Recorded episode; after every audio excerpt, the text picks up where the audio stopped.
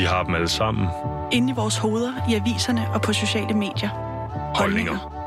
Nogle af dem bliver råbt ud. Vi prøver at forstå, hvorfor. Du lytter til Udråb. Programmet, hvor vi med ærlig dialog folder holdningernes nuancer ud. Din vært i dag er Vitus Robak.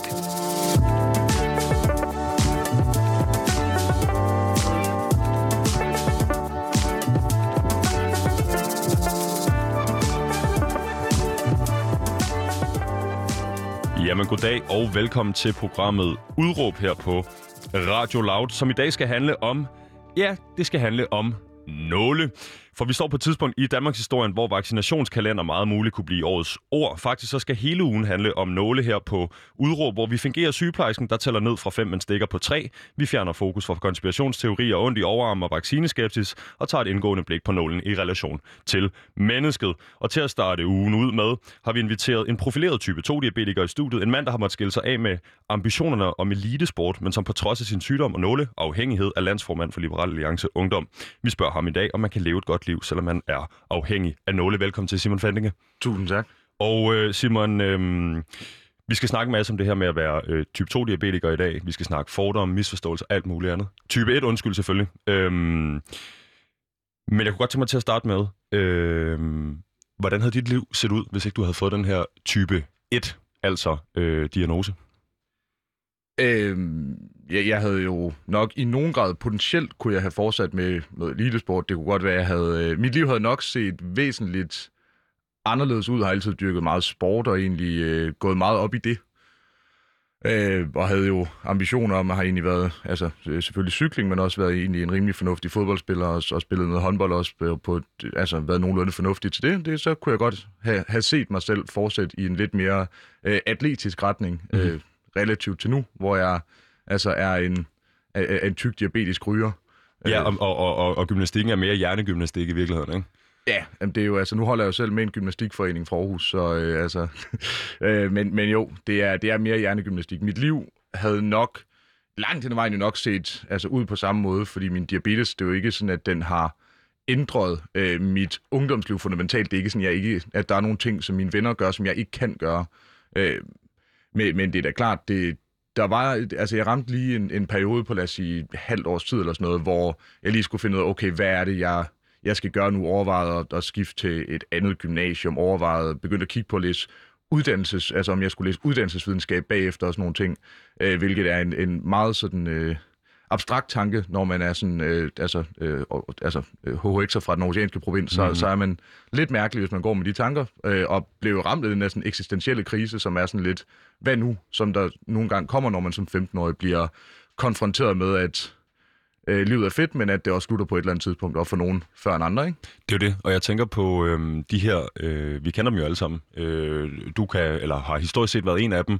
Øh, du er, hvad sagde du, håndbold, fodbold og cykling øh, var dine øh, spidskompetencer. Altså øh, folk, der på øh, enten af øh, pacing-årsager eller af lyst og kærlighed til Forenings Danmark har dyrket enormt meget sport øh, som små. Øh, og som på en eller anden måde, det kan være, at man får en skade. Det kan være, at man bliver gjort opmærksom på øh, i en alder af 15, at man er type 1-diabetiker. Øh, det kan være alt muligt andet. Men er der ligesom tale om... Altså, forestiller mig i virkeligheden en eller anden form for identi- identi- identitetscrash øh, eller clash, eller hvad man skal sige, hvor man ligesom går fra at være øh, ham med den hurtigste tid på øh, velodromen, eller øh, den dygtigste forsvarsspiller, eller øh, højscorende øh, håndboldspiller, eller hvor du nu har ligget hen her, når man er en af de her øh, eliteatleter, der kan lidt af hvert. Ja, altså det, det er klart, altså jeg, jeg øh, dyrkede jo øh, elitesport i, øh, det var så i folkeskolen de øh, senere øh, år, jeg skulle have gået i en Team Danmark-klasse. Øh, jeg kom fra sådan noget elitesportsakademi i Aarhus og sådan noget, det, det kørte jo fint, og det, det bliver jo en stor, del af, øh, en stor del af ens identitet, også fordi man bruger bare rigtig meget tid på det.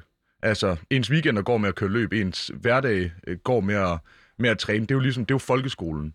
Øh, og så kommer man ligesom i gymnasiet, der er nogle helt andre øh, sociale øh, presbolde, øh, for, altså for nu at sige det på, på, på, på den måde. Altså det, det er klart, at vi drak også øh, en del i folkeskolen, men det var lidt på en anden måde. Det var sådan noget med at smide nogle danspilsner i en indkøbsvogn og køre dem op på nogle boldbaner, hvor i gymnasiet der er et lidt større pres på det. Og jeg var måske også lidt ved at miste motivationen netop på grund af det, det skred, hvor du skal vælge. Enten så er du fuldbyrdet social, eller også så er du fuldbyrdet øh, eliteatlet. Du kan, ikke, du kan ikke gøre begge dele halvt, fordi Mm. så, altså, så rammer du et sted midt imellem, som ingen har lyst til at være. Og det er lige netop det der sted, jeg tænker på, Simon, fordi det er jo også et tidspunkt, øh, som regel i ens liv, hvor man er mellem, altså det sker jo i forskellige sportsgrene, i forskellige aldersgrupper. Man kan være fra altså helt ned i øh, 8, 9, 10 års alderen, hvis man er øh, tilhører, øh, det kunne være, ja, hvad kan vi finde på? Øh, figure skating, hvad hedder det på dansk? Øh, Kunstskøjtløb, kunstskøjteløb øh, bliver de udvalgt rigtig, rigtig, rigtig tidligt. Det er noget med... Øh, ballet også. ballet også. Det er bone structure density, undskyld, øh, ma- masse fylde på knogler og så videre, altså hvor man meget tidligt kan se, om der er, om der er øh, altså simpelthen genetisk kvalitet i et menneske til noget at lege. Men så er der de her, øhm, altså vi skal ikke kigge længere tilbage i Champions League-finalen, øh, sidste, øh, sidste uge var det vel, øh, hvor vi ser øh, fodboldspillere, der i en alder af 22, 23 eller et eller andet, ligesom har fået den her øh, second win i deres karriere, kan komme op. Men på den måde, vi har bygget elitesportsystemet op i Danmark, så er det jo øh, langt hen ad vejen sådan, at man får det her valg, man bliver stillet over for den her, øh, konfronteret med den her øh, skillevej, du ridser op før, altså fuldbyrdet øh, elitesportsudøver, øh, eller ikke. Øh, det kommer jo på et tidspunkt i ens liv, hvor man er de her teenageår, øh, hvor der i øvrigt er meget omvæltning i ens liv. Hvordan clasher alt det her? Altså man kan sige, at øh, en af dem, selvom han jo så er Midtjylland-mand, som jeg synes er ekstremt spændende, er jo Rasmus Ankersen, som jo også snakker om grunden til, at vi i Danmark er relativt sløje til at levere elitesportsatleter relativt til de faciliteter, vi har til rådighed, er jo fordi, der er ligesom en plan B, der er en way out. Altså jeg har en, en far, som, som blev altså kåret til, til, til bedste spiller til DM i fodbold og spillet på, på byens hold, og min Er det, lillebror, øh, er det GF? Så en lillebror, der var udtaget til, øh, til landsholdssamling, og, og vi stoppede alle sammen nogenlunde samtidig. Min far lidt, øh, lidt senere end, øh, øh, end os andre, hvor altså, vi, vi er alle sammen fra sådan en god middelklassefamilie. Øh, min lillebror og jeg er tilfældigvis fra den samme familie. Øh, hvor der, der rammer man bare det klasse, der hedder, okay, skal man falde i TB, tobak og bajer, eller skal man, e, e, eller, eller skal man gøre noget, altså, e, altså skal man gøre det fuldbyrdet? Og det, at der er andre muligheder, eksempelvis, det nu startede jeg så øh, ikke i den klasse på Marcellesborg, jeg tænkte fire år lang tid, og det var en naturvidenskabelig linje, det er ikke så meget mig. Så tænkte jeg, okay, så, så prøver vi det her, og der er et, altså lad, lad os sige, du skal træne 25 timer om ugen for at blive en god, god cykelrytter. Du skal ikke drikke, og du skal køre løb hver weekend. Mhm. Det, altså nu er jeg ikke verdens bedste til kalenderstyring, men jeg kan ret hurtigt se, at de tidspunkter, som, hvor, hvor det sociale i en gymnasieklasse bliver opbygget, jo tilsvarende vil være de tidspunkter, jeg ikke kunne være med. Præcis. Og jeg er et nogenlunde socialt menneske, og, og jeg tror, jeg vil have altså, lige skulle lave en stræk snak smil, hvis jeg var blevet ramt af, af den situation, hvor jeg skulle sidde hver eneste fredag og forklare folk, nej, jeg kan altså ikke komme med på, på A-bar, fordi jeg skal altså køre løb i Struer i morgen kl. 7.30. Jeg får lyst til at spørge, Simon, fordi øh, det ved lytteren jo ikke nødvendigvis, men du står her tårnhøj to meter. Øh, du vejer mere end mig, selvom jeg også er to meter, det ved jeg, uden at vi skal gå ned i, hvad, hvad vi vejer her. Og du har, øh, i stedet for skinneben, har du to, øh, to stolper. Øh, altså, man kan, man kan simpelthen se på dig. Jeg har, jeg har i hvert fald ikke svært ved at købe præmissen om, at du har været en dygtig sportsudøver. Øh, om det ender gået op i lidt bajer og cigaretter, som du selv siger, øh, Simon. Men øh, er du den eneste i din familie med den her diagnose, øh, type 1-diabetes? Ja. Og det vil sige, det vil sige, at vi har ikke en, en, en, et, et fortilfælde eller en historie med din far eller din bror, som også må kappe deres øh, øh, sportsforventninger eller idealerne om, hvordan de gerne vil øh, udøve deres sport på baggrund af, af kronisk lidelse. Nej, nej, de, altså hvad kan man sige, ved os alle sammen var der jo det, så, altså, som, som jeg også nævnte, jeg, jeg var måske også altså, mere på vej ud, end jeg var på vej videre, øh, men for- forskellen er, for mig var der en meget sådan eksplicit katalysator, som ligesom sagde, okay, det bliver meget svært, for ikke at sige umuligt, at blive rigtig, rigtig, rigtig god til cykling, øh, og så, så må man jo ligesom, så, så, så traf jeg valget også på baggrund af det, det var ligesom øh, den, altså øh, sømmet lige kisten, Mhm. hvor både min far og lillebror jo bare valgte at sige, okay, jeg vil egentlig hellere være sammen med mine venner. Jeg vil egentlig hellere drikke øl. Jeg vil hellere ryge nogle cigaretter og køre, køre noget knaller, der egentlig have det hyggeligt ude i den sydøstoceanske provins. Det kan næsten ikke blive bedre. Øh, Simon, hvordan er det så ligesom i forhold til det her med, øh, du får lige sat lidt ord på det her, øh, jeg hører dig i virkeligheden sige, det er som om, at der, hvis man så er elitesportsudøver og finder ud af, at man har den her diagnose, så har man jo så ligesom en genetisk stopklods et eller andet sted. Mm. Vi kan forestille os et, et barometer, hvor de sidste 20 procent øh, er, er, krydset ud, der kan du ikke komme op, fordi der vil, altså jo, selvfølgelig, det kan lade sig gøre for alle mennesker osv., men det vil være en, en, en, en, en irriterende dogme at have med ind i sin, i sin sportskarriere. Øhm, er, det, er det en fair måde at sige det på? Altså man, man kan sige, det kan jo godt teoretisk lade sig gøre, hvis man kører 200 km, og man skal altså stikke sig, og man skal holde styr på sit blodsukker osv., det, det, det vil jo tilføre et, et, et, altså et, et, et fuldstændig vanvittig kompleksitet på samme måde som, altså du kan også godt vinde en Ironman, hvis du vejer 80 kilo, men jeg mener, det er på... Øh, på, øh, på cykelruten, er ja, 180 km, mm-hmm. jamen, jo øh, på Hawaii, da, Ironman Hawaii, da, altså, jo mere du vejer, der, jeg mener, du mister... Nå, altså fordi de cykler i sandet. Øh, jamen, fordi der er så varmt, så, så altså, det, det, det kræver at ligesom varme din krop ned, eller køle ned hedder det selvfølgelig. Øh, det, det, det, jeg mener, man mister, øh, for, per 10 kilo mister man sådan noget et kvarter på cyklen over de her 180 km. Okay. Og altså, Ironman bliver ikke afgjort med, altså, med et kvarter. Så man kan sige, du skal være rigtig, rigtig god for ligesom at, og, hvad kan man sige, øh, imødegå det på samme måde, som du kan også godt, du kan også godt vinde en 100 meter, hvis du løber med håndvægte øh, i hånden, modsat de andre, men, men det bliver bare noget svært. Simon, vi kommer til at dykke længere ned i, i, i, i din øh, igen, udvikling fra øh, det unge sportstalenter øh, henover øh, noget, der øh, på mange måder, i hvert fald i min forståelse, minder om et gym, øh, almindeligt gymnasieliv, ja. øh, og så ind i det her ungdomspolitik. Men jeg kunne godt tænke mig lige at spørge dig om noget andet, fordi jeg får kaldt det nåleafhængighed. Øh, er det fair? Øh, det, det, det synes jeg, man kan sige, hvis... Øh, altså, jeg er jo ikke, jeg er ikke afhængig af, at man kan bare sige, hvis jeg ikke bruger den, så dør jeg. Øh, Jamen, det var det så, næste, jeg vil spørge om. Øh, hvordan? Altså, øh, lige inden vi gik live her, der stak du dig i maven øh, med den her nål, og vi skal lige snakke om, hvad den er bagefter, men jeg kunne godt tænke mig at høre, hvad hvis du ikke havde gjort det? Hvis jeg ikke havde gjort det, så havde det her været et væsentligt dårligere program. øh, altså, det, det er et spørgsmål om, at jeg, jeg skal holde mig inden for sådan, øh, ja, et blodsukkerniveau mellem 4 og 10, gerne mellem 5 og 7. Og hvis vi skal forklare det til en uh, layman som mig, hvad er 4 og 10 her? Uh, 4 og 10, uh... Øh, det er det millimol sukker per liter, uh, og det, forskellen er, at, at almindelige mennesker, fordi deres bugspytkirtel virker, regulerer sig selv. Forskellen på mig er, øh, altså, øh, I kan sammenligne det med en jojo. Altså, I, I, I har en rimelig naturlig snor og er, er påvirket af tyngdekraften. Mm-hmm. Jeg har en ekstremt lang snor, det vil sige, at jeg kan falde til 0, eller jeg kan stige til 100. Ah. Altså, der er ikke, jeg har ikke den der, øh, den der faktor, som, som ligesom siger, okay, nu, øh, nu har du spist halvanden kilo blandt selvslik, nu er det måske en god idé lige at, øh, at justere, så du ikke får det dårligt. Mm. Den har jeg simpelthen ikke. Det organ er simpelthen sat ud. Og hvad med dig, Simon, og halvandet kilo blandt selvslik? Det kan, man, det kan vel ikke lade sig gøre, eller hvordan? Det, det, det kan øh, sagtens lade sig gøre. Det er noget, jeg generelt set forsøger at undgå, fordi det er... Øh, en ting er, det er usundt i sig selv. Det er ikke sundt for nogen at spise halvanden kilo blandt selvslik. Men det er øh, særligt træls for mig, fordi min krop jo ikke regulerer det naturligt, og jo mere sukker du spiser, jamen, jo større bliver fejlmagnen også i din insulin, og hvis du tager for meget insulin, det vil alle, der har set DR i start midt nullerne vide, øh, den tv-serie, der hedder Julie, så får man det skidt. Og ikke rigtigt. på den der fede måde, hvor Mads Mikkelsen er ens far sådan noget, men på sådan en lidt træls måde. Ja, hvad fanden var det nu, det var? Det var noget med ikke at tage den og så ligge nede på stranden.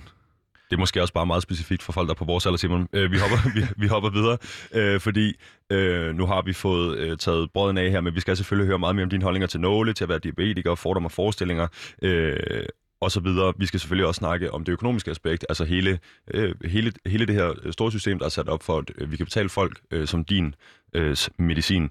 Øhm, men Simon, vi skal lige styre på øh, dit udråb. Øh, et citat, jeg lige plukkede fra dig i går i en øh, telefonsamtale. Øh, hvordan er det, det lyder? Øh, det er, altså, su- sukkersyge fylder mindre, når du får det til at fylde mere. Øh, sukkersyge fylder mindre, når du får det til at fylde mere? Ja. Kan du lige forklare? Ja, øh, det er meget simpelt skåret op. Jo mere du gør dig umage med at have et godt, sundt, fornuftigt blodsukker, jo mere kan du leve som alle andre mennesker. Jeg er selv ret velreguleret, øh, hvilket gør, at jeg kan altså, tage ud og drikke øl, og jeg kan sidde og spise blandt selv slik. Jeg kan gøre en hel masse af de andre ting, men hvis man negligerer sukkersyge, så, så ender du i en situation, hvor det øh, kommer til at styre dit liv, fordi du for eksempel permanent kan rende rundt med højt blodsukker, eller fordi du allerede i en meget tidlig alder får skidt blodomløb, eller mm-hmm. blodpropper, eller det ene eller det andet. Altså, så jo mere du gør dig umage med at få det til at fylde, jo mindre fylder det på, på sigt, fordi du kan leve som alle andre mennesker. Altså, jeg, jeg bruger ikke meget tid på det, men jeg gør mig meget umage med at forstå, mm. de dynamikker, der er, og det, at jeg forstår de dynamikker, gør, at jeg kan øh, tage de forhåndsregler. Hvis jeg for eksempel skal holde en vigtig tale, eller til DM i debat. Øh, Som du skal snart semifinalen, ikke? Jo, øh, altså der fordi jeg har så godt styr på det, fordi jeg kan planlægge min dag ud fra det, ligesom være sådan, okay, jeg kan ikke have højt blodsukker, jeg slet ikke have lavt blodsukker, jamen så, så kan jeg simpelthen time det, så jeg ikke øh, risikerer at stå på en talerstol og få lavt blodsukker, eller stå på en debatscene med et blodsukker på 1000. Kan du regulere det på en måde, hvor det nærmest er en fordel? Nej, øh, dog, dog ikke, for man kan sige. Det, det optimale er at ligge mellem 5 og 7 millimol per liter, og det, det, det, det, gør... det, det, det er det, vi andre ikke-diabetikere gør, eller hvordan? Det er det, øh, ikke-diabetikere gør. Og, det, og vi bliver hele tiden, vores egen, egen insulin får hele tiden reguleret det, så vi ligger mellem de her værdier. Ja. Det er når, sådan, det er, ikke? Jo, når, når man spiser sukker, så øh, smider bugspytkirtlen insulin ud, øh, og, og, og trækker folk ned mellem 5 og 7, mm. hvor man kan sige, jeg producerer ikke selv insulin, så, så hvis jeg ikke... Øh, altså hvis jeg ikke stikker mig selv, jamen så øh, mit blodsukker stiger til altså uanet højder, indtil jeg på et eller andet tidspunkt jo så vil blive indlagt med det. Mhm. Og øh, for at sammenligne, altså hvordan øh, højt blodsukker føles, øh, alle har ligesom prøvet det der, at man måske har spist en god julemiddag, Ja. eller, eller man har spist et stykke kage eller to om eftermiddagen, Mhm. og man er sådan, åh, nu skal jeg lige ind og ligge ned, nu er jeg lidt træt. Oh yes, Øh, det og, det godt. her, og der har I et blodsukker omkring 10. Til sammenligning her, jeg kan jo presse det teoretisk set uendeligt op, så får man det meget, så bliver man meget, meget træt. Okay. Simon, vi skal dykke ned i det her, øh, eller vi kommer tilbage til det her med, med, med, med, med symptomerne og så videre. Jeg kunne godt tænke mig på lige at blive på udråbet her. Sukkersyge fylder mindre, når du får det til at fylde øh, mere. Kan du... Altså, du fortalte mig i telefon i går, øhm, at du har, og du siger det igen her nu, altså, du, du er velreguleret. Ja. Øhm, hvad, skal der, altså, hvad skal der til for at være... Altså, hvad, hvad er det, du giver? Giver du afkald på noget? Giver du... Øh, eller er det bare at køre en stram protokol for at være velreguleret? Øh, stram protokol sørger for at måle sit blodsukker ofte, øh, sørger for at have en god forståelse for, hvordan påvirker forskellige ting min krop, eksempelvis, hvordan påvirker det min krop, hvis jeg går ud og drikker 10 fadøl. Ja. Ja. Altså det, det at forstå de ting, gør, at jeg kan øh, faktisk allerede præventivt øh, forberede mig på det. Og det er klart, altså der er jo også netop for eksempel en nat som i, i, i nat, hvor jeg sover med pivlavt blodsukker, øh, hvilket Hvor- er super. hvorfor? Jamen, det, det har jeg ikke. Altså, det er jo formentlig, fordi jeg har taget for meget insulin til min aftensmad. Jeg måler det lige inden, og så tænkte jeg, det er da på vej ned. Spiste en halv plade marabu for ligesom at få det op igen, men det, det hjælper sig ikke. Og det er jo altså...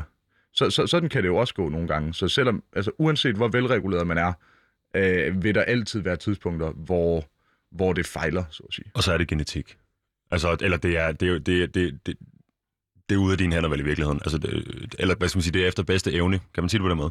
Ja, ja, altså det, det er jo ikke... Altså jeg har ligesom ikke den der... Øh, det, det organ, der hjælper mig med det, så jeg, øh, jeg er mit eget organ, så at sige. Simon, øh, jeg kunne godt tænke mig... Øh, jeg kunne godt tænke mig at få styr på, det her, øh, på den her nål, så at sige. Øh, fordi det er jo sådan, øh, vi i resten af ugen, vi skal høre fra tidligere stiknarkomaner, vi skal høre fra akupunktur. Øh, Pauline er ude øh, i morgen, skulle jeg mene, at blive tatoveret. Øh, eller i hvert fald ude at besøge en tatovør. Nu skal vi se, hvad det ender med. Øh, det bliver nål, nål, nål, nål, nål hele ugen. Øh, jeg kunne godt lige tænke mig at høre, hvad er, det, hvad er det for nål, du har her? Hvad er det, du arbejder med? Og, og, og hvad er ligesom specifikationerne? Øhm, øh, jeg har øh, en nål, der er koblet på en pen. Den her pen har øh, insulin inde i sig, sådan en bitte orange en. Mm-hmm. Og så sidder der en 6 mm nål på, som jeg øh, 6-7 gange om dagen stikker ind i maveskinnet mellem øh, navlen og, øh, hvad kan man sige, det, det trekantsområdet. Øh, og, og så har jeg så en anden, også en 6 mm nål, det, den samme nål, øh, som jeg sidder på en anden pen, som jeg fyrer i låret, ligesom sådan en epipen, men uden det der tidspres, det er bare fordi, den skal i låret. Okay, og hvor, hvor- hvorfor skal noget maveskin og noget skal i låret? Øh, det er fordi det ene er hurtigvirkende insulin, det er det, du tager, øh, når du har spist. Det afhænger af, øh, ja, hvad er dit blodsukker på, hvad har du spist, sådan noget. Og så har du øh, en gang om dagen, eller lige før du ligger dig til at sove, så tager du så øh, langtidsinsulin, som ligesom, så at sige, lægger, lægger niveauet, øh, selv også Osborn siger syg i hovedet, nej, øh, lægger niveauet for, for, for din dag efter. Altså, hvad, hvis du tager øh, x antal enheder, jamen så, hvis du ikke spiser, hvis du ikke gør noget, hvis jeg bare ligger i min seng, jamen så vil jeg have et stabilt blodsukker på, lad os sige, 6,5. Okay. Og så får du ligesom, øh, så er der styr på det. Ja, men desværre så bruger jeg meget få dage på, på bare at ligge i sengen og ikke spise noget. Ellers vil jeg heller ikke se ud, som jeg gør. Simon, øh, så har du sådan en øh, sort Tamagotchi med derovre. Øhm, hvad er, det er selvfølgelig ikke en, en, en Tamagotchi. Jeg tænker ikke, der er noget kæledyr, man kan fodre øh, med, med 8-bit på den der, men hvad er det?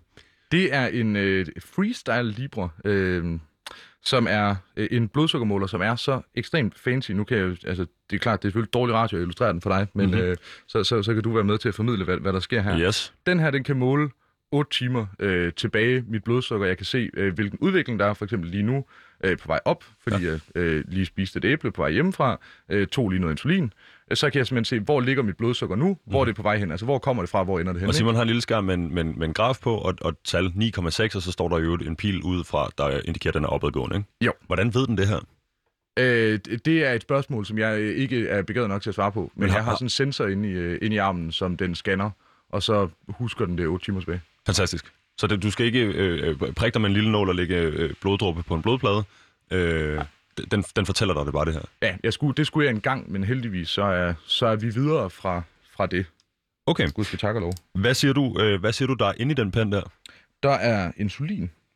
Øh, korttidsinsulin. Øh, Så, så med det, jeg ligesom tager for at regulere nu, tog jeg fem enheder før, nu tager jeg fem enheder nu.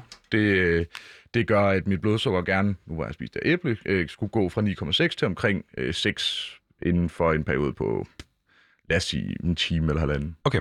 Hvad sker der, hvis du tager den der frem, og den er over 10? Bipper den? Er der en eller anden form for... Øhm... Nej, det, det gør den ikke. Jeg kunne godt tænke mig på et tidspunkt at få sådan en, der altså, automatisk alarmerer, men øh, ja, jeg har, sådan nogenlunde god føling ved min egen krop, så jeg, jeg sørger også bare for at måle så konsekvent, særligt når jeg for eksempel er i radioen, øh, for, for ligesom at sikre, hvor det er, det ligger henne. Men jeg tænker også, at der er en eller anden afspejling mellem det tal på den skærm og din fysiske følelse faktisk, som ja. du vil have fået låst ret. Øh, altså, du kunne vel nærmest uden at kigge på skærmen fortælle mig, hvordan det føles ind i dig, eller hvordan? Ja, altså det, det kunne jeg en gang, man kan sige, nu, nu har jeg jo ligesom, øh, som så mange andre, øh, deponeret øh, min, min tankekraft øh, til en maskine, i stedet for selv at bruge den. Øh, Øh, men tidligere, da jeg, da jeg brugte den der blodplade, jamen, der var en periode på et år, hvor jeg ikke brugte den, fordi jeg simpelthen kunne sige, altså ned til en, en variation på altså 0,5, kunne sige, hvor ligger min blodsukker nu. Okay. Øh, men den her, der må man bare sige, den er, den er bare mere praktisk. Også fordi det, at du kan sige, hvor dit blodsukker ligger nu, betyder ikke, at du kan forudsige, hvor det ligger om en time. Nej, men det kan den hjælpe med. Det kan den. Simon, øh, noget andet, du fortalte mig, det var, at du står op klokken 04.00. Ja. Hver nat. Yes. For at tjekke eller for at skyde? Øh, for at tjekke og øh, potentielt skyde. Okay. Øh, men i, altså... Hvad, hvad, hvad er det for en mekanisme? Fordi jeg tænker, øh, jeg, altså jeg værner enormt meget, eller, enormt, altså, undskyld, den her nattesøvn. Ja. Ja, det er meget vigtigt for mig. Det er også meget vigtigt for mig, men man kan sige, at min nattesøvn bliver jo fuldstændig ødelagt, hvis jeg altså, sover med for eksempel meget højt og meget lavt blodsukker. Så vi er ude i trade-off. Vi er ude i, at øh, jeg hellere vil bruge 5 minutter på at sikre, at, øh, at min nattesøvn er fornuftig de næste tre timer, end jeg vil risikere ikke at gøre det, og så have en rigtig, rigtig dårlig nattesøvn de næste tre timer. Okay. Simon, noget vi kommer til at spørge ugens gæster om øh, igen også, øh, og som jeg jo gerne vil øh, lægge ud med at spørge dig, det er her. Hvad er, øh, hvad, er, hvad er dit forhold til det her lille kit, du har med? Øh, altså, det jo, fylder jo ikke meget mere, kan jeg sige for lytteren, end en stor tus. En lille tus, måske endda faktisk en tavletus fra folkeskolen, og så den her Tamagotchi-størrelse, eller gammel øh, første generations øh, smartphone. Øh, lille, lille, lille, lille skærm her. Altså, hvad er, det for, øh, hvad er det for et forhold, du har til det her? Jamen, jeg har jo øh, det forhold, at, at det er en, en nødvendighed. Det, det er noget, som jeg dybest set forsøger at ikke at negligere, men, men det er noget netop, fordi jeg, jeg bruger det sådan øh, relativt øh, per, altså, øh, permanent og religiøst og alt muligt andet, mm. og, og ligesom er opmærksom på det, jamen, så fylder det relativt lidt i min hverdag. Det er dog bare ekstremt vigtigt, at jeg selvfølgelig har det på mig at all times. Yes. Ligesom jeg altid har noget druesukker på mig. Just in case, ikke? Har du en lille, øh, render du rundt med en lille taske, eller har du store lommer? Jeg har, jeg, har, jeg har ekstremt store og meget, meget dybe lommer. Godt.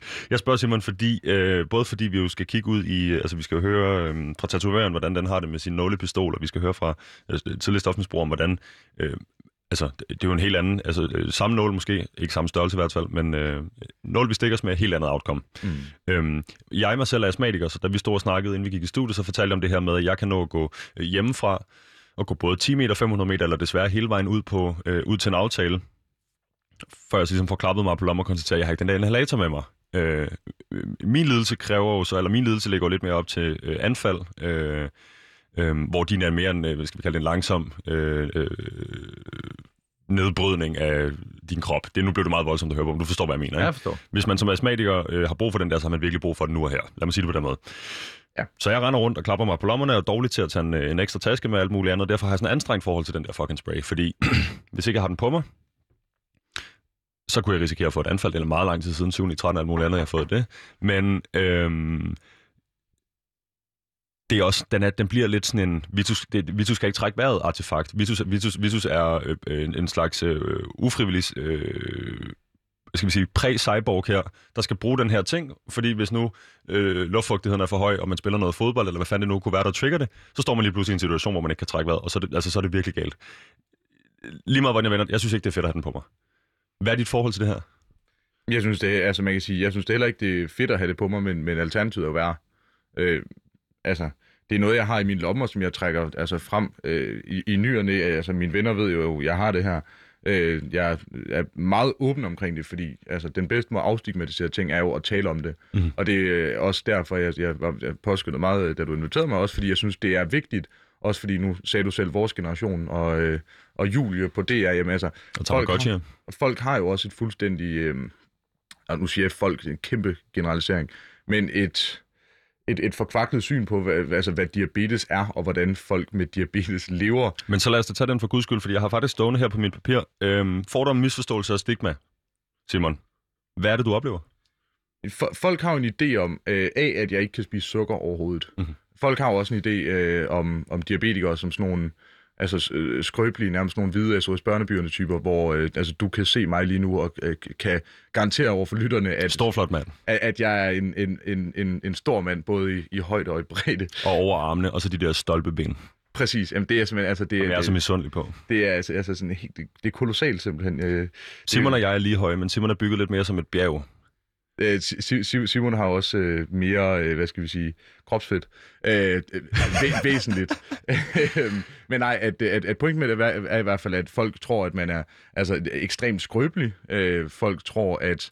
Du ser ikke særlig skrøbelig ud, Simon. Præcis, jeg står ekstremt godt fast. Men skal- undskyld, nu undskyld, jeg afbryder dig midt i, i, i, i din stigma her, men hvis folk tror, man er skrøbelig med det her, er du så ikke the perfect antidote til det? Jo. Du, du ser jo hverken anemisk eller skrøbelig ud. Nej, lige præcis. Øh, altså, øh, diabetikere øh, ser, har nogenlunde samme variation som alle andre i resten af befolkningen. Det er det. Altså, der er ikke, du kan ikke spotte en diabetiker, øh, hvilket jo sådan set er, er, meget fornuftigt, men folk har jo også den der idé om, og det øh, blamer jeg selvfølgelig på populærkultur, fordi det er dejligt nemt trækkeligt at lave, øh, men at diabetikere er sådan nogen, som bare render rundt i stormagasiner eller på stranden og sådan noget, bare besvimer konstant, mm. hvilket, jeg vil sige, hvis mit liv var sådan, så, så, øh, altså, så, så havde jeg nok ikke samme mundre tilgang til, til, til min sygdom. Mm. Mm. Altså, det, det er jo, folk har jo en eller anden idé om, at, at man render rundt og besvimer hele tiden, man dybest ikke kan leve et, et normalt liv. Og det er jo folk, der ikke kan. Men Mhm. de kan netop ikke leve et normalt liv, fordi de forsøger at negligere sygdommen, og ligesom siger, "Jamen, okay, jeg vil ikke sygeliggøre mig selv, så derfor eksempelvis er der mange, som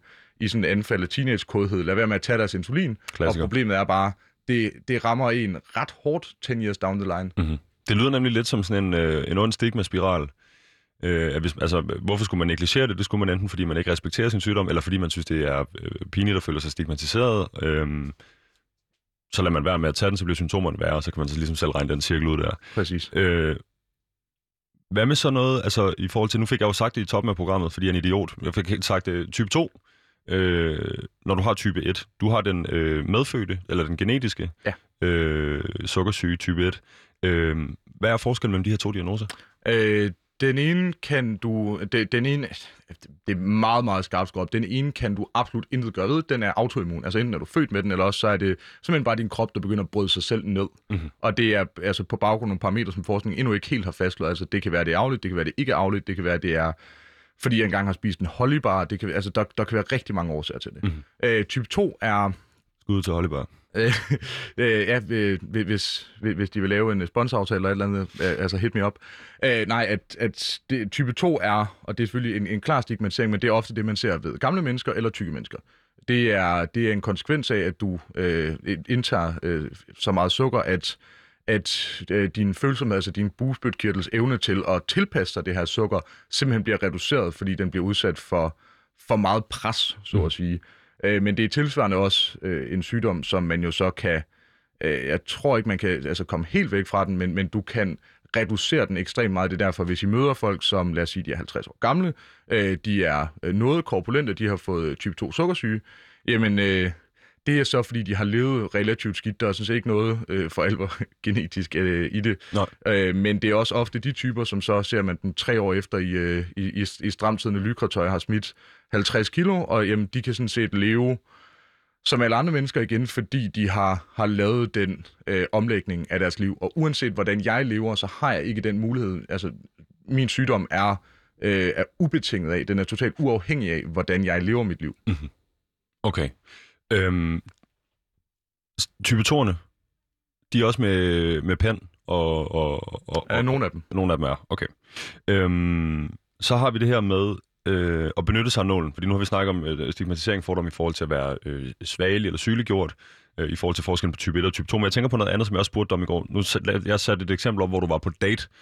Øh, kan du lige hurtigt forklare lytteren, hvorfor, det måske ikke, hvorfor du ikke kommer så meget på date for tiden? Øh, jeg har været et fast parforhold i over tre år. I over tre år. Øh, så, så det, det er ikke meget, der blev datet hen for de sidste par tre år. Øh, Politisk netværksdating, det er jeg sikker på. det, altså, og, og selv hvis jeg ville, altså, selv hvis jeg havde været på date, så, så ville jeg selvfølgelig heller ikke præsentere det i æderen. Nej, men det er klart. Øh, Simon, øh, det jeg tænker på er selvfølgelig at skulle, øh, at skulle inddrage andre mennesker i den her øh, kroniske lidelse. Jeg har den selv, så jeg kan starte med mig og sige, jeg gør det helst ikke. Øhm, det er ikke, fordi jeg øh, skammer mig eller noget, men det er igen tilbage til, hvis jeg i ny og næ får røget en cigaret, samtidig med, at jeg er kronisk lungepatient, så må man sige, det er, det er ikke noget jeg problem, jeg har ikke problem med at stå med at sige det. Jeg har ikke noget problem med at stå og sige det i radioen. Jeg har problem med at udføre den der gerning, fordi det ser så... Det, det, det er blevet, jeg har stigmatiseret mig selv så meget over det her, jeg synes, det er nederen, ikke? Mm. Og så fordi jeg også øh, fortsat ryger cigaretter. Øh, så det også er helt clean idiotisk. Jeg håber ikke, øh, Astma Allergiforeningen lytter med. Det må Diabetesforeningen til gengæld gerne. Du, har, du er et bedre eksempel på, din, øh, på, på, på, på at være din sygdoms øh, fjende, så at sige, eller hvad vi skal kalde det. Men Simon, kunne du finde på ligesom øh, at, at, at, holde dig tilbage med det her, eller hvordan ser det ud? Nu skal du på folkemøde, ved jeg. Øh, eller er det afhængigt af, om du vinder en finaleplads i det her med debat? Nej, jeg skal, jeg skal på folkemøde uanset hvad. Du skal afsted alligevel. Øh, kan man finde dig stå og stikke sig med den her øh, øh, pen øh, ved, ved en af højbordene, mens vi får en fadøl, eller vil, du- Ja, ja. trækker du dig? Nej, overhovedet ikke. Det, altså, det, der, jeg er totalt iskold omkring. Jeg spørger selvfølgelig lige folk først. Øh, har du et problem med nåle? Ja. Øh, er, er det okay, jeg stikker mig? Altså 99 ud af 100 gange, så siger folk jo, det er fint. Øh, min far er ikke så glad for nåle, så jeg stikker mig ikke foran ham. Nej. Øh, men, men stort set alle andre er jo øh, relativt ligeglade med det, og af samme årsag kan jeg sagtens stå og, og stikke mig der. Det er ikke et, det er ikke et problem for, for mig. Og så hænder det jo, folk spørger, hvad at du står og laver, så kan man jo lige forklare dem, det er simpelthen, fordi jeg er så syg. Okay. Og så igen, øh, en kærkommen mulighed for dig til at, at lave noget afstigmatisering og øh, st- stå ved det og, og, og påvirke det på den måde, eller hvordan? Ja, jamen, altså, hvad jeg kan sige, jeg har jo øh, øh også i kraft af ungdomspolitik, det har øh, videt mit liv til at, øh, og, og, og, og kæmpe for øh, altså af, afstigmatisering og, og nogle af de ting, jeg tror på. Og, og det gør jeg så ligesom også her. Det er ikke, det er ikke noget, jeg gør øh, bevidst for ligesom at, øh, at, at smide, som man siger, smide den op i hovedet på folk. Øh, det er ikke sådan et, et aggressivt afstigmatisering, hvor man ligesom siger, nu skal du fandme prøve at se her, øh, jeg har diabetes. Men, men det er mere et spørgsmål om, jamen, der, der kommer helt naturligt spørgsmålet, hvad, hvad du står og laver, og så kan man jo have en fornuftig dialog om det. Jeg hører der komme en lille opfordring til, at jeg måske bare burde begynde at tage min inhalator ude i kontorfællesskabet eller på Nørrebrogade, eller... Altså, der, der, der er måske den, øh, den væsentlige øh, forskel, at hvis man ryger en cigaret og, og, t- altså, og bruger sin astmainhalator bagefter, så er der et, et væsentligt element af, det er også lidt din egen skyld, så ikke? Og det må vi nok sige. Hvor, hvor altså uanset hvad, er det jo ikke min egen skyld. Jeg kan ikke gøre noget for at modvirke sukkersyge. Jeg kan ikke, jeg kan ikke få mindre sukkersyge. Nej. Og det er ikke...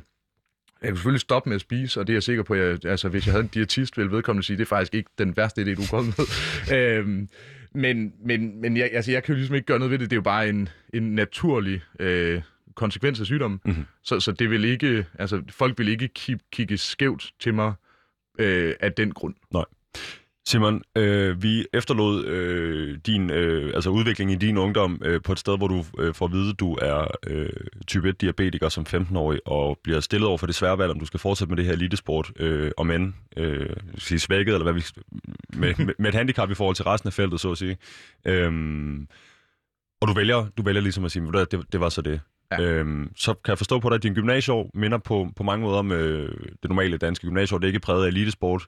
Øh, det er måske heller ikke præget så meget af ungdomspolitik endnu. Hvordan er det, det ser ud i de her år, hvor du så ligesom giver slip på det her øh, elitesportsliv, øh, og vel i virkeligheden kan slå dig lidt mere løs? Jamen, det er jo altså... Det er jo øh, nogle dejlige, dejlige år. Altså, det er, fordi jeg, jeg er medlem af LAV på det tidspunkt, men jeg er ikke sådan aktiv. Mm. Øhm, jeg bruger min tid som, som alder. Altså, jeg går sådan relativt meget op i mit, øh, mit gymnasium. Øh, får også et, øh, et, et ret, ret hederligt snit derfra, øh, som konsekvens deraf. Øh, laver nogle andre, altså engagerer mig også, udover at eventteamformand starter tutorrådet op, øh, sidder i, altså i, i bestyrelsen for hele års Business College, bliver udpeget til det, er på Global Lederkonference i New York øh, og Washington. Altså, sådan nogle ting ved siden af. Jeg pauser lige her hurtigt, Simon, fordi... Øh, bada bing, bada bum, bada. Masser af ting sker der her. Hvor er vi i forhold til nålen og diagnosen i, i, i mellemtiden? Øh, altså i forhold til øh, at gå fra elitesport til noget, der lyder som sådan noget eliteskole, eller hvad vi skal kalde det. Ja, jeg kan kalde elite skole. Jeg ved, hvad dit snit var. Det vil jeg kalde eliteskole. Øh, og øh, lederkonferencer, det ene og det andet og det tredje. Det er jo ikke, jeg vil sige, det er ikke, det, det er ikke gennemsnittet af den danske gymnasieelev, øh, som måske tager det så seriøst og, og, og går hele vejen og får sta- stablet netværk og fællesskaber på benene inden for sin studie osv. Ho- Holder det der tilbage på noget tidspunkt, det her med at være diabetiker? Øh, ja, lige, altså jeg har jo den der sådan, øh, marginale identitetskrise lige øh, det, det der halvår, men bagefter der er jeg sådan, okay, det, nu, nu må du også komme videre. Øh, altså jeg er fra en, en familie og en kultur, hvor selvmedlidenhed, det er noget, vi tager ned på. Mm-hmm. Øh, medlidenhed er fint, selvmedlidenhed, det, det, har, altså, det, det, det, det, gør vi, det gør vi ikke så meget i. Øh, så jeg vil, altså, ja, ja, mine forældre siger også sådan, Simon, nu må du ligesom, nu må du træffe et valg. Hvad, hvad, hvad skal der ske nu? nu? Nu må du ligesom komme videre. Og der træffer jeg så et meget aktivt valg og siger, okay, nu øh, får jeg styr på det, og så, øh, så gør jeg som, som alle andre. Og så har jeg selvfølgelig noget ekstra tid, så at sige, også fra altså, alle, der har, har dyrket sport på nogenlunde højt plan, vil vide, at en ting er den tid, du bruger på at træne og på at forberede dig på, i det her tilfælde, ordne din cykel, tage til løb i weekenden og alt det der, øh, men også den tid, du ligesom bruger på at tænke over det, lægge træningsplaner og alt sådan noget. Mm-hmm. Øh, at Kost, en, søvn, altså det hele skal jo gå op i en højere enhed, når man er på det der niveau, ikke? Præcis, så jeg har en, en masse sådan opsparet øh, mental energi, som jeg simpelthen bare vælger at kyle i. Altså alt, hvad der foregår ved siden af. Jeg laver, altså, jeg træner nogle øh, unger i fodbold, fordi det synes jeg også er hyggeligt og sådan noget. Altså der, jeg, jeg vælger ligesom at, at kanalisere alle mine kræfter ud i øh, øh, mange af de her, det, det du kalder lille skoleting, men nok frem for alt at drikke bajer, fordi jeg følte, jeg havde, øh, jeg havde måske, altså jeg havde drukket en del øl i, i folkeskolen også relativt tydeligt, øh, som jeg vist har annonceret i et program inden før. Det tror, Øh, det tror jeg godt. starter jeg øh, meget tidligt med det. Jeg har også nogle smøger og, og haft det hyggeligt, men jeg tænker ligesom, okay, jeg har stadig et efterslæb. Øh, og det efterslæb, vil jeg sige, det tror jeg, at mine gymnasievenner vil kunne verificere, det, det får jeg... Øh, får jeg ligesom samlet op på, måske også for at undgå den der sygeliggørelse, så vælger jeg, når, når de andre, de drikker et shot snaps, så drikker jeg fem. Yes. Altså, så, så, så altså, for, for sige det på en god måde, der er fart på drengen. Jeg vil sige, okay, fandme ikke nogen, der skal sygeliggøre mig. Nu skal I bare prøve at se her.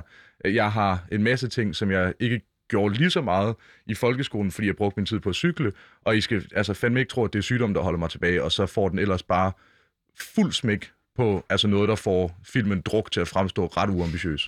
Så påkalder jeg mig øh, Pauline Klosters øh, væsen og spørger så, er det en forsvarsmekanisme, Simon, at, at, at, at skulle drikke mere end de andre? Du er en stor mand igen. Jeg ved, øh, vi har lange blodbaner også to. øh, der kan være en del i den. Ja. Øhm, er, det, er det så noget med, altså også, du, du nævnte det her med identitetskrisen og så videre, øhm, du, du skulle ikke være den første unge, unge dansker til ligesom at drikke sig ud af en identitetskrise, eller drikke sig ud af de her, øh, øh, hvor fanden står jeg i forhold til det? Jeg plejede at være den bedste, må jeg, også, jeg må også være den bedste til at drikke her, ikke? eller den, der drikker mest, eller hurtigst, eller... Det, det, jeg, jeg, vil jeg, jeg vil så også sige, altså hvis du spørger rundt omkring i, i lav og sådan mine venner fra gymnasiet, sådan, det er jeg så også. Det er måske virkelig den titel, jeg er villig til at påberåbe mig. Du har også noget at stå imod. jeg, jeg, jeg, kan, jeg kan håndtere en, øh, en, en hel del pillerpaller. Øhm, at, jamen, det, Hvor jo, kan man fange dig, hvis man vil drikke pillerpaller med formand for øh, Liberale Alliance Ungdom, Togerbøjen på strøget? Øh, der, er, altså, Toga, Musen Elefanten, Sørens Værtshus nede, nede i Vandkunst, Nej, Café Elefanten. 6'eren på Ja. Frederiksberg. Er de, åbne, er de åbne igen alle de her steder? Yes. Og selvfølgelig, øh, hvis I bor i den anden ende af landet, Casinobar i Skolegade, hit me up. Jeg er villig til at transportere mig relativt hurtigt fra København til Aarhus, bare for at tage på Casinobar. Hvad hedder den der nede i... Nej, nu, nu synes jeg bare, det var sjovt at have en jeg skulle til at spørge. Hedder den England nede i Latinakvarteret? Ja, men det er sådan, altså, du ved, det er lidt mere sådan noget uh, arkitektskole og fuld pop, hvor Okay. okay. jeg, jeg tager primært steder hen, hvor du må ryge indenfor, hvor, øh, hvor de laver deres egen dram. Høj øh, ejendram, øh, højpaneler, øh, indendørs rygning. Jeg har sagt før, jeg siger det gerne igen, Casino Bar er med længder den bedste bar i, i Danmark, og potentielt i verden. Jeg har i hvert fald ikke været på en, der er bedre. Jeg tror, skal vi lave lidt udråb om? Casino bare er uden sammenligning den bedste bar. Ej, Simon, øh, det var bare, jeg ved, øh, jeg har set Simon på øh, Musen og Elefanten øh, før. Han er stor i slaget. Han vil, gerne tage en, han vil gerne tage en samtale om politik og livet og alt muligt andet, så man skal sikkert være velkommen til at henvende sig, tænker Simon. Øh, selvfølgelig, og øh, hvis I finder mig på Instagram, mit nummer står der, I skal bare sende mig en sms. Jeg er tilgængelig 24-7. Fantastisk. Øh, det jeg vil frem til var selvfølgelig, at, at, at øh, eliteskole for jer det kaldt. Øh, du vil ikke helt lege med, men jeg tror, vi forstår hinanden alligevel. Der, der foregår en masse øh, virkelig ambitiøse projekter i dit liv omkring det at gå på gymnasiet. Ja. Så er du på det her tidspunkt, siger du, ikke specielt aktiv i lav. Hvad er det, der sker fra, hvis vi skal tage den lidt grovkornet, for jeg har noget mere, jeg gerne vil spørge dig om, nemlig fra øh, ikke specielt aktiv i Liberal Alliance Ungdom til øh, landsformand. Jamen, ja, altså jeg, øh, efter gymnasiet, der er sådan, jeg begynder at undervise på det gymnasium, jeg, jeg selv har gået på, og, øh, og det, der, der har jeg ligesom noget ekstra tid, og øh, får, får så også lige et job ved siden af det, bare lige for at øh, ramme op på, på de der 37 timer, og, øh, og, og har øh, lidt forskellige ting at rive i, men jeg tænker, okay, et eller andet skal jeg jo ligesom bruge min fritid på. Øh, der er jo mere end 37 timer i ugen, og øh, som jeg har med de her øh, to jobs, øh, senere hen et job, øh, Ja, altså, jeg skal jo bruge det på et eller andet, så jeg bliver øh, aktiv i, øh, i LAV i forbindelse faktisk med, at der er en af mine kammerater fra gymnasiet, som stiller op til udviklingsformand i LAV, og han siger, hey, kunne du ikke tænke dig, han er ordblind, og sådan, kunne du ikke tænke dig at hjælpe med at skrive nogle opslag og noget tale for mig? Og sådan, og jeg siger, det, det kan jeg godt, det var mit indtryk, det var jeg relativt god til, og øh, det gør jeg så for ham, og jeg øh, møder ligesom folk og bliver øh, rigtig, rigtig gode venner med mænd, der så bliver valgt som øh, landsformand. Søren Nielsen hedder han øh, som altså, jeg senere hen har fået et altså, fabelagtigt forhold til, som er en af mine rigtig, rigtig gode venner, øh, ses med ham så, så ofte det nu kan lade sig gøre. Øh, og så, bliver, så kommer jeg ligesom ind i det der miljø, og jeg finder måske ret hurtigt ud af, at, at jeg er at jeg er virkelig dygtig til det. Øh, jeg, jeg, jeg finder ud af, at jeg har nogle, nogle talegaver, jeg har måske et, et politisk overskud, jeg har evnen til at tænke politik, og, og bliver øh, ordfører ret hurtigt inden for uddannelsesområdet, fordi jeg jo, altså jeg har siddet i nogle øh, bestyrelser også øh, på, på national plan øh, med øh, erhvervsskole, gymnasier og sådan nogle ting, mm-hmm. øh, og har undervist gymnasiet, så jeg har også en, en nogenlunde fornuftig indsigt i det. Så tænker jeg, det her, det bliver jeg, øh, rykker så til London, øh, kommer hjem, øh, får en kæreste, øh, bliver klima- og miljøoverfører to år, og så blev jeg ligesom prikket på skulderen af den daværende landsmand, som var sådan, jeg på det tidspunkt havde været de facto, formand, de, de, de facto politisk formand i ni måneder eller sådan noget. Den øh, siddende politiske formand havde nogle, øh, var gået ned med noget stress eller angst, eller hvad det nu var. Mm-hmm. Øh, så jeg sad ligesom hans opgaver, og så blev jeg præget på skulderen, og der blev sagt, er, er, det, skal du ikke, er det ikke det her, du skal? Får, får titlen, og øh, nu skal man passe på med ikke at være for selvsmættet, men gøre et forrygende stykke arbejde som politisk formand, og øh, allerede sådan noget en uge inden i, i det, der bliver prikket på skuldrene af formanden og næstformanden, der siger, hvor der er ikke nogen tvivl, det, det skal være dig. Mm. Du, øh, du skal lige gøre dig klar, for det er dig, der tager over. Ja, da Signe gik af. Ja. Okay, så øhm, nu vil jeg nødstå her og øh, døbe mig selv søgt til mellemnavn, Simon, men hvad, hvad, hvordan, hvordan, hvordan, hvordan passer nålen ind her? Altså, er der, det virker virkelig på mig som om, lidt ligesom det gør på mig i dag, eller på, øh, øh, som det slår mig i dag, at det ikke spiller en specielt stor rolle. Det, der spiller en større rolle, virker det egentlig som om i din, øh, i, i din lille skabelsesberetning her, at øh, det, det er det at være elitesportsudøver, og så få det taget fra sig, og kunne beholde det der mindset med at have noget, noget, noget overskud, noget energi, og have nogle, nogle, nogle rammer, øh, man gør nogle ting i, altså i, i forhold til at få bestilt noget. Er det rigtigt? Ja, men, men jeg tror ikke, altså det, det, jo, jeg er selvfølgelig rundet af elitesport, men jeg er måske rundet i, i større grad af den familie, jeg kommer fra, som mm. er sådan, altså bindes sløs, bund i snaps og, og få et rigtigt arbejde, ikke? Jo. Øh, det, det, det er, altså der er elitesport sådan set bare en, et, et symbol derpå, men jeg, jeg er rundet af altså, god jysk arbejdsmoral, mm. øhm, og, og det, det er nok snart det, der har drevet mig frem, men, men det er ikke, fordi nålen er fraværende i historien, men jeg synes, det er vigtigt også jævnføre mit udråb, at, at nålen er en, en væsentlig rekvisit i det. Det er, det er, det er Gollum til resten af historien, og Frodo og Sam. Den, mm. den, den er med. Den er, øh, altså djævlen på skulderen, den, den er med, og den, den fylder noget, men det er, ikke, det er ikke det, der ligesom er definerende for mig. Tværtimod, så er det noget, der er med, det er noget, der håndteres. Det er øh, en skabelsberetning i to spor. Jamen, der er den, den kedelige, den nødvendige, som er, jamen, uanset hvad der sker i det ene spor, jamen, så skal du altså stadig stikke dig. Så skal du stadig leve nogenlunde øh, fornuftigere inden for rammerne af, hvad din sygdom kan kapere. Men mens det andet spor, det er, det er lidt mere autobahn. Der kan du godt trykke på speederen, så længe at du har, øh, at du har, du har det, det første spor med, ikke? Så du dog kan sige det om dit eget liv bedre, end jeg kunne. Simon, øh, det sidste, jeg vil, øh, eller det sidste, vi skal øh, snakke om i dag, tænker jeg, øh, det er jo, jeg står øh, ikke bare med en øh, type 1-diabetiker, jeg står også, som sagt, nu har vi været inde på det en del gange efterhånden, men med landsformand for Liberal Alliance Ungdom. Øh, og inden vi går videre herfra, Simon, hvem er egentlig, hvilken, hvilken, hvilken post i Danmark vil du sige er den mest liberale post, man kan have i politik? Det, det, det er noget, det, altså, det er, det, det er jeg ret overbevist om, er den post, jeg har nu. Det er jeg i hvert fald ikke i tvivl om. Jeg vil sige, jeg følger alle ungdomspartierne på Instagram, Facebook, alt muligt andet. For, jeg får jeres mails. Jeg har været tidligere medlem i dit parti. Jeg har været tidligere medlem i mit parti, der var, altså som ungdom, eller da jeg var ung, ude på den anden ende. Jeg er lidt over det hele. Nu er jeg måske mere politisk. Jeg synes, det er sjovt at, at snakke med jer mere, end det er at, at, at stemme på. Jeg ved det ikke. det kort lange er her. Hvis man vil finde nogle rigtig liberale udtalelser i Danmark, så skal man logge ind på jeres Instagram-profil. Altså jo, ja.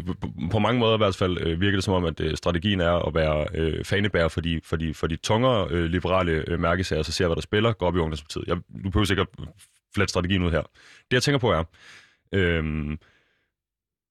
uden at lægge ordene i munden på dig, hvor, hvor meget er vi så ude et sted her, hvor øh, dit politiske arbejde øh, og de, øh, altså de øh, visioner og ideologier, der hører til at være liberale på den måde, I er det i dit parti, øh, på den ene eller den anden måde kunne have øh, negative konsekvenser for en kroniker som dig, i forhold til for eksempel, hvad koster medicin, når man køber det nede i apoteket?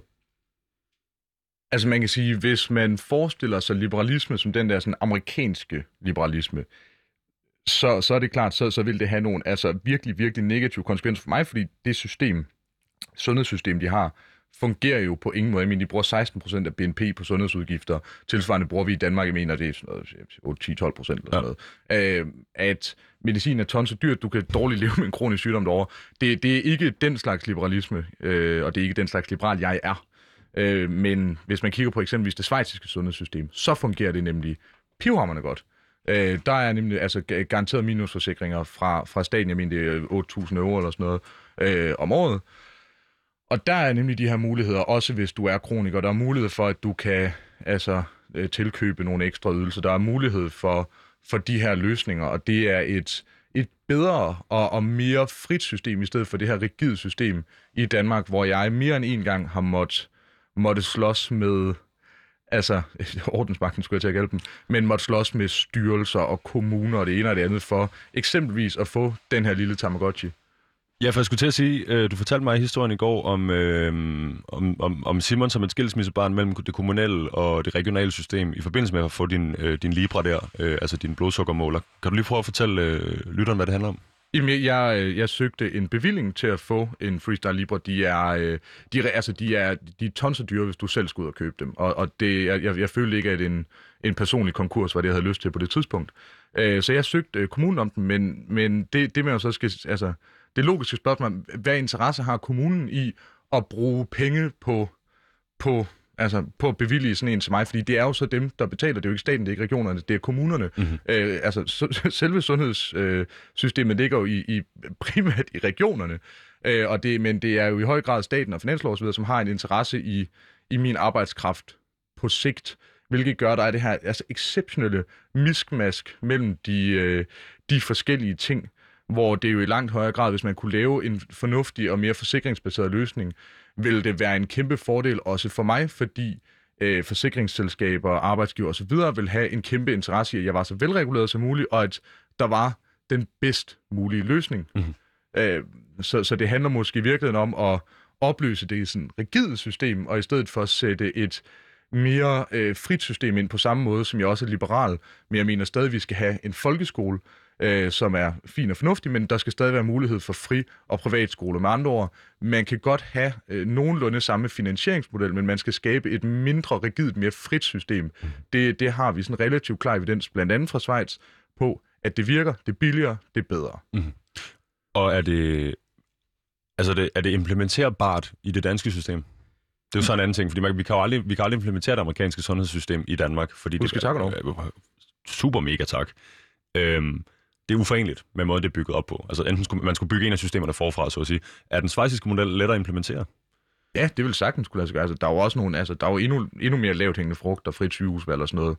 Altså, det er, der, der er, øh, i, ideen om, at, det, altså, at det, det skulle være svært at implementere, den, den køber jeg ikke, men det er jo rigtigt nok, at jo, jo større, jo, altså, jo, jo mere rigidt et system, du har bygget op, jo sværere er det jo også at ændre det. er jo også derfor, at mange af de dialoger, vi har i det politiske Danmark i dag, har det med at fise lidt ud i sandet, fordi lige pludselig så står du altså over for et byråkratisk monster, som du skal ændre på, og hvis du kigger på at ændre øh, sygehusvæsenet, det, det, altså kommunal struktur med bevillinger osv., det er så mange mennesker herunder vælgere, som bliver ramt af det, og det gør, at det er en ekstremt svær kamp at kæmpe, og det er også derfor, at jeg plejer at sige, altså mit job er, er, jo, er jo ikke et kortsigtet job. Effekterne af de ting, jeg forhåbentlig lykkes med, ser du først væsentligt, væsentligt, mange, mange år efter, at jeg er gået af. Okay.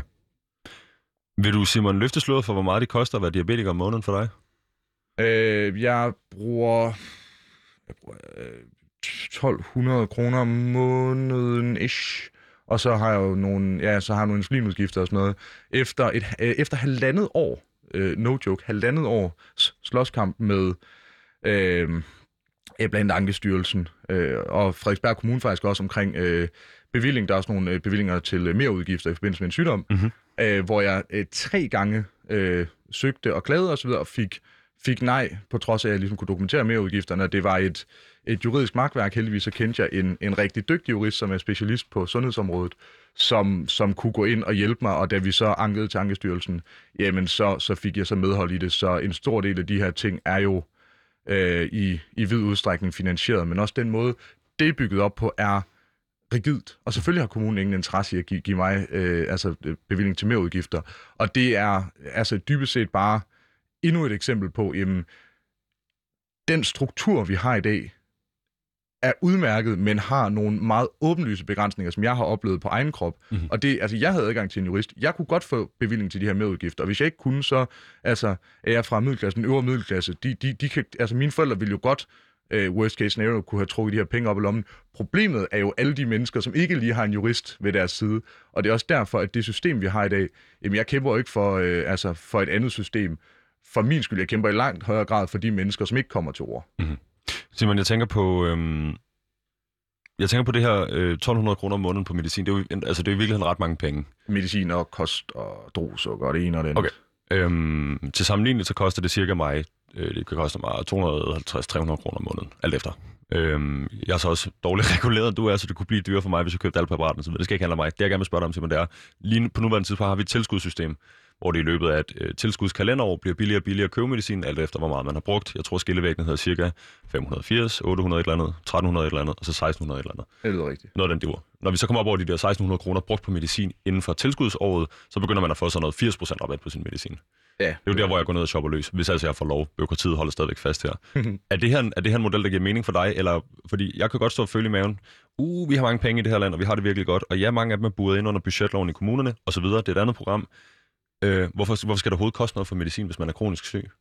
Men jeg mener heller ikke, altså hvis vi har det system, vi har i dag, øh, det, det er også derfor, jeg plejer altid ligesom at, at adskille, vi, vi, altså jeg drømmer om et fundamentalt andet system. Men hvis vi har det system, vi har i dag, mm-hmm. som vi jo har, og som jeg nok ikke lige får afskaffet i løbet af de næste to og et halvt minut, jamen, så mener jeg jo også, at det, at det bør være tilgængeligt. Jeg mener også, at det i så fald bør være, være, være gratis. Altså man skal jo skelne mellem idealpolitik og realpolitik. Øh, og, og hvis man har det system, man har i dag, og man ikke er villig til at, at ændre på nogle strukturer, jamen, så synes jeg, at, øh, at, at det måske i virkeligheden bør være gratis. Men, men det gode er, at jeg er ikke, øh, jeg er ikke realpolitiker, og, og jeg mener nok dybest set heller ikke, at, at det bør være gratis. Jeg mener simpelthen, at man, man bør kigge på, kan man lave det her på en anden måde, for det fungerer ikke. Okay. Simon, tusind tak, fordi du var med øh, i dag på øh, alt det her, der handlede om øh, diabetes og nåle, og tak, fordi du var så ærlig omkring det. Jamen selvfølgelig, tak fordi jeg måtte. Øh, jamen, det var det så lidt, Simon. Vi skal øh, med to minutter tilbage øh, lige snakke lidt om, øh, jamen jo nærmest præmissen eller grunden til, at du er her i dag, øh, det er jo fordi, at vi i øh, de her øh, uger, også unge mennesker, øh, så småt øh, kan begynde at få øh, vaccine og så videre. Mm. Øh, helt fra toppen, skal du vaccineres? Ja. Og øh, er du tilfældigvis en af dem, der tilhører den gruppe, der hedder øh, udvalgte patienter med særligt øget risiko? Øh, nej, eller jo, det, det, det var jeg jo teoretisk på et tidspunkt, mm-hmm. men, øh, men der ændrede de jo så øh, strukturen, så det er jeg ikke længere en del af. Og hvor gammel er du? Øh, 23. 23-årig Simon skal altså, eller bliver påbegyndt øh, vaccinationer. I slutningen af maj fik øh, I indkaldelser. Har du fået den endnu? Øh, jeg skal vaccineres den 23. juni kl. 21. 23. juni. Du ligger heldigvis lige den gruppe, som er aldersgruppen, der er lige umiddelbart under min. Øh, jeg er den næst sidste som 25-årig, øh, og de påbegynder øh, hvis nok vaccinationer også i slutningen af juni, så vi det kan forstå.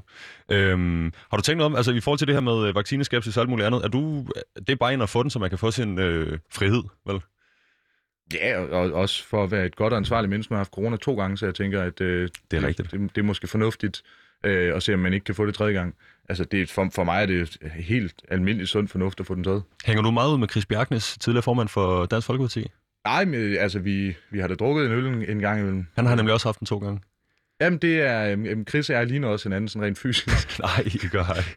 Øh, Begge to hip-hop-entusiaster. Jeg er kæmpe hip-hop-entusiaster. Jeg ved ikke, om du også er lige så meget over i sådan noget, øh, noget dansk noget fra slutningen af 90'erne, som han er.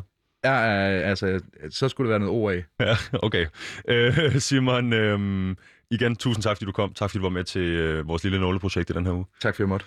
Øh, der er ikke så meget andet at sige herfra end øh, lyt med ugen ud, når vi fortsat fokuserer på nåle. I morgen skal det handle om tatovering på onsdag, om øh, tidligere heroinmisbrug, og på torsdag er det akupunktur. Så følger vi op med et, øh, et nåleprogram igen på fredag. Øh, masser af spændende vinkler, masser af spændende mennesker. Vi glæder os til det i hvert fald her. Øh, tak, fordi du lyttede med.